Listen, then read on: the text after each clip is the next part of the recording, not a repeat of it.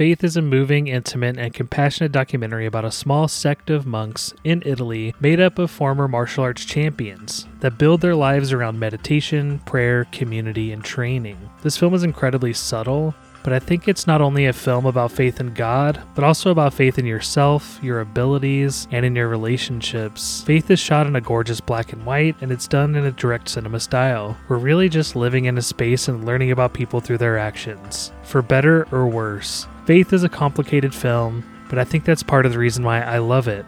Courtney, what did you think? It wasn't what I was expecting. Um, we were just talking a little bit off mic about that. Um, it is a beautiful and very cinematic documentary. I didn't realize I was watching a documentary until there was a little like epigraph uh, before the credits, and uh, I, I, I thought I was watching a lot of very good performances about uh, a really insular part of Italian society. Yeah, this film is really cinematic. I mean, it's really takes the idea of like a verite documentary and just like produces something that you're shocked that real people are letting the filmmakers just be there and be in like such intimate moments.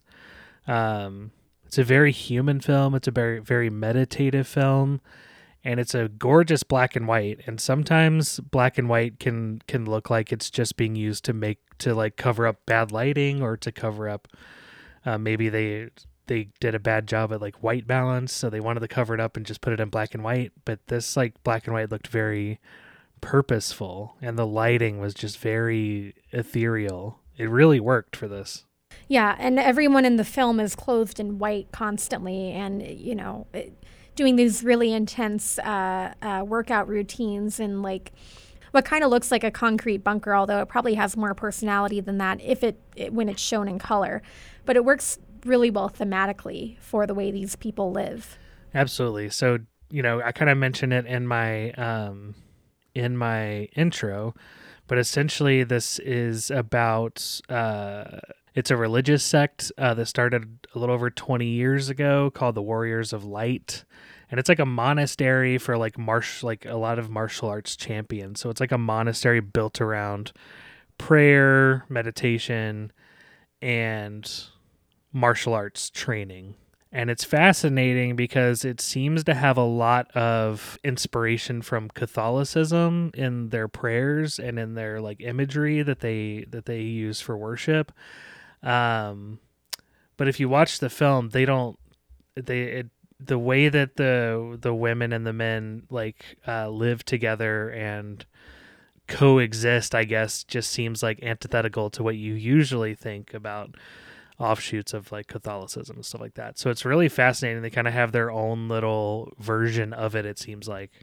Yeah, and, and, we don't get a super clear idea of what their theology or philosophy is.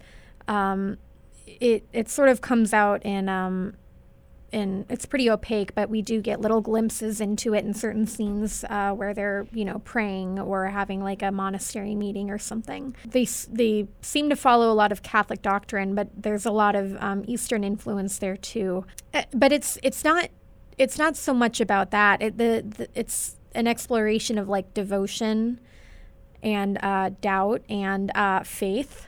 Believe it or not. I feel like it just really does this like beautiful job of kind of like showing all these influences because the way they treat their martial arts, the way they treat their fighting is very much like almost like a religious experience, like putting all of themselves into it. I do find it fascinating still to like see this part of the world that I would never usually get to see and I really feel for the people that are living there and you can tell that there's a lot of pain, you know, and that's like something that's uh, very relatable, you know, they're they're human beings and they look strong and they look like and they're training to be warriors but you know um, all humans have a certain fragility to it and, and it really comes out in this film i think